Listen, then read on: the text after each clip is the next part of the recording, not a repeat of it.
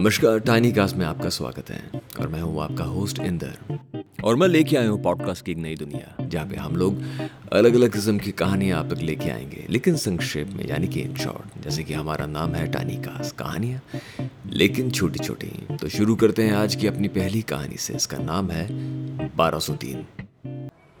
मुंबई शहर में कविता नायक नाम की एक महिला रहती है। हाउस वाइफ है मिडिल क्लास फैमिली है, उनका एक आठ साल का बच्चा है आदित्य। उनके पति सुरेश एक ट्रांसपोर्ट कंपनी में बतौर अकाउंटेंट काम करते हैं। कविता की लाइफ बहुत ही सिंपल है, उसमें कुछ नए रंग नहीं है।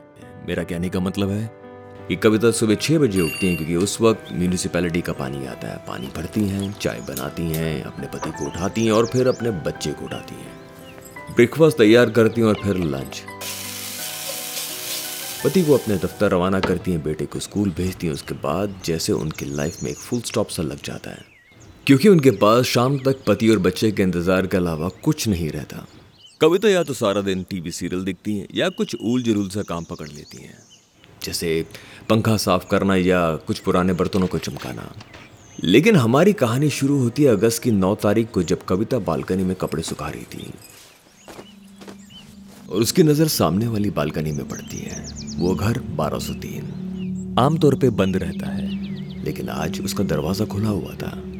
कविता को लगा शायद कोई नए लोग आए हैं। कविता कपड़े सुखाते सुखाते सामने वाले घर पे नज़र रखती है और तभी अंदर से एक खूबसूरत लंबा सा हट्टा कट्टा लड़का बाहर आता है। ये तो ज़ाहिर सी बात है, कोई खूबसूरत इंसान अब आपको अपने सामने दिखाई दे तो थोड़ी क्यूरोसिटी तो रहेगी ना।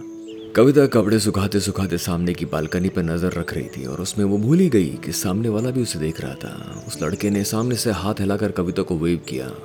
कविता थोड़ी सी घबरा गई, जैसे उसकी चोरी पकड़ी गई हो। वो अंदर आ गई। अंदर आने के बाद ही कविता थोड़ा सोचने लगी। उसे लगा कि शायद इस तरह से भाग के बालकनी से अंदर आ जाना थोड़ा रूड लगेगा। वो फिर बाहर आती है। थोड़ा झिझकते हुए वो वापस वेव करती है। सामने वाली बालकनी में खड़ा लड़का कविता को देखकर एक अच्छी सी स्माइल देता है। कविता को लगता है जैसे उसे बुरा नहीं लगा, जब मैं अंदर चली गई थी। कविता इशारे से बात करती है। जिससे उसे मालूम पड़ता है कि ये लड़का अभी अभी सामने वाले घर में शिफ्ट हुआ है। आज के दिन में शायद कुछ नया हुआ है। शायद ये दिन अच्छा गुजरेगा। कविता अंदर जाती है। पता नहीं क्यों खुश है। शायद उसे एक नया दोस्त मिला है। एक नया सिलसिला शुरू हो गया कविता और सामने वाले लड़के में।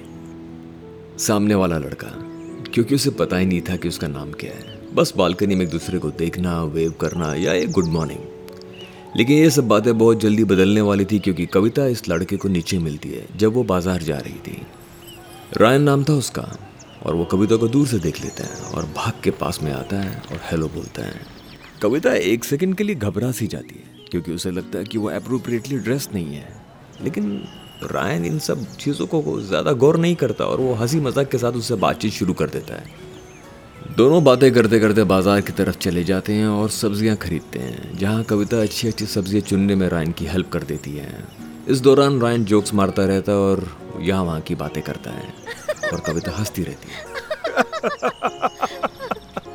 कविता तो भूल ही जाती कि उसे बस स्टॉप पर आदित्य को पिकअप करने भी जाना है। उसके स्कूल बस का टाइम हो चुका था। तभी दोनों एक साथ आदित्य को पिकअप करने के लिए बस स्टॉप पर जाते हैं। आदित्य थोड़ा सा कंफ्यूज होता है मम्मी और एक अनजान लड़के को देखकर, जो शायद सामने वाले घर में रहता है। लेकिन रायन को ज़्यादा समय नहीं लगता आदित्य के साथ दोस्ती करने में। इन्हीं बस दो चार मिनट में रायन और आदित्य अच्छे दोस्त बन जाते हैं। रायन बाज़ार का सामान उठाकर कविता को उसके घर तक छोड़ने आता है। इतना सब किसी ने कभी कविता के लिए नहीं किया था, शायद उसके पति ने भी नहीं। कविता सोशल प्रोटोकॉल को फॉलो करते हुए थैंक यू और बाय करती है। लेकिन उसके जहन से रायन बाहर नहीं निकलता। वहीं कहीं घूमता रहता है। ये दिन कविता के लिए नया था।